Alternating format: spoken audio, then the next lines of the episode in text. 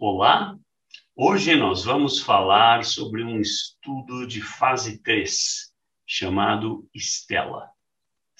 Esse estudo é que justifica a futura aprovação do bevacizumab biosimilar no Brasil.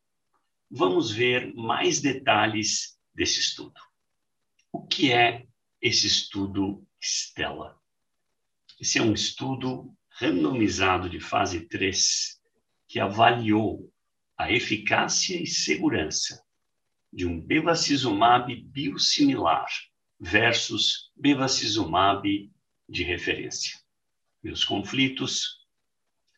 Esse estudo é um estudo multinacional conduzido em 16 países e que avaliou o papel do bevacizumab biosimilar em câncer de pulmão metastático de células não escamosas. Um estudo grande, e a ideia toda era mostrar a eficácia e segurança, o que é necessário toda vez que se desenvolve um biosimilar.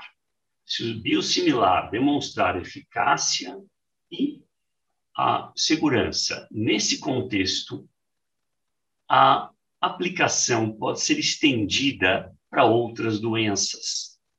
E esse é o grande plus do biosimilar, aumentando ainda mais o acesso para nossos pacientes. Um estudo, então, de 300 e poucos pacientes por braço, usou o esquema clássico do estudo do intergrupo.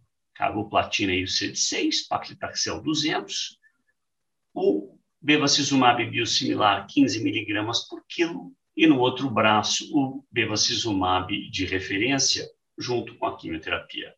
Endpoint primário, taxa de resposta objetiva. Endpoints secundários, tempo livre de progressão e sobrevida global. Taxa de resposta, semelhante entre os braços, 40% versus 44%. Por que foi escolhido o câncer de pulmão para avaliar o bevacizumab? Sugestão do próprio European Medicines Agency, FDA, porque é uma doença em que é possível avaliar o impacto da molécula. Então, essa é a ideia toda. Você escolhe uma doença em que é possível, chamada uma avaliação de sensibilidade da molécula. E ela claramente foi semelhante entre os braços, biosimilar versus produto de referência. Notem também que progression-free survival e overall survival não houve diferença também entre os braços. Toxicidade, também nenhuma diferença. Em suma, eficácia e segurança semelhantes entre o bevacizumab biosimilar e o produto de referência.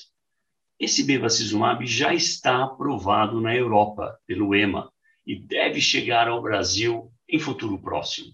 Hoje nós sabemos que o bevacizumab é bem menos usado em câncer de pulmão, mas muito usado em tumor gastrointestinal, em particular no câncer coloretal metastático.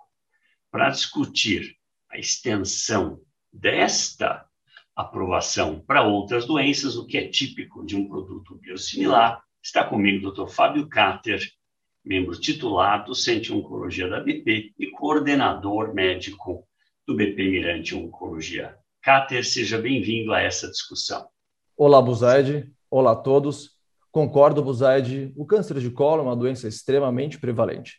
Então, eu prevejo, de fato, que bevacizumab é uma das maiores indicações dentro da oncologia para essa doença.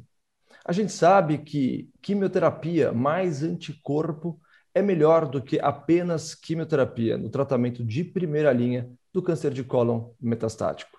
E a gente sabe, então, que a indicação de bevacizumab no tratamento do câncer de cólon metastático depende de alguns fatores, tais como a pesquisa do status do RAS, do RAF e da lateralidade. Hoje, a melhor indicação de bevacizumab são para pacientes que contenham a mutação do RAS e independente do lado que essa doença se originou, e também para pacientes com tumores do cólon direito com seu status RAS selvagem. E essa é a nossa recomendação. E é óbvio que a associação com o anti-EGFR ainda pode possuir algum espaço nessa discussão. A maior novidade que a gente tem de bevacizumab nesse cenário é justamente a discussão se a melhor associação do bevacizumab é com um triplete de quimioterapia ou com um doublet de quimioterapia. Portanto, eu continuo achando bevacizumab uma indicação bastante importante para câncer de cólon metastático em primeira linha. Kater, excelente. Atentem, em futuro próximo chega bevacizumab biosimilar.